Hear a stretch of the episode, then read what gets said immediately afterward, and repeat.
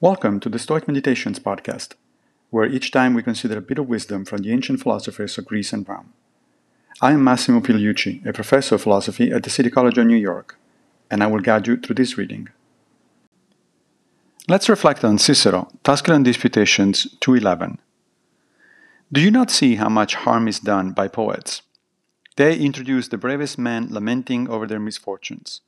They soften our minds and they are besides so entertaining that we do not only read them, but get them by heart. Plato, therefore, was right in banishing them from his commonwealth.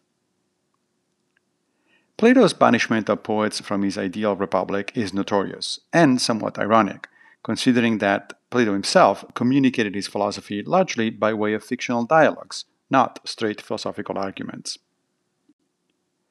Still, the point Cicero is making here is interesting and one that Stoics need to carefully consider. The issue is that fiction and poetry target our emotions, often bypassing, without us realizing it, our rational cognitive functions. This is very effective and very human, but also somewhat problematic because it opens us up to being emotionally manipulated. The solution, of course, is not to ban poets and fiction writers from society, but to keep working on our sense of critical thinking and rational evaluation, especially when it comes to difficult issues that may more easily lend themselves to dramatization than to careful deliberation. Thank you for joining me for another Stoic meditation. I will be back with a new episode very soon, if Fortuna allows, of course.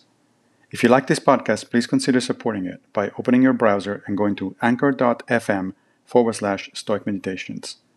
Also, please take a minute to give the podcast a good review on whatever platform you use to listen to it.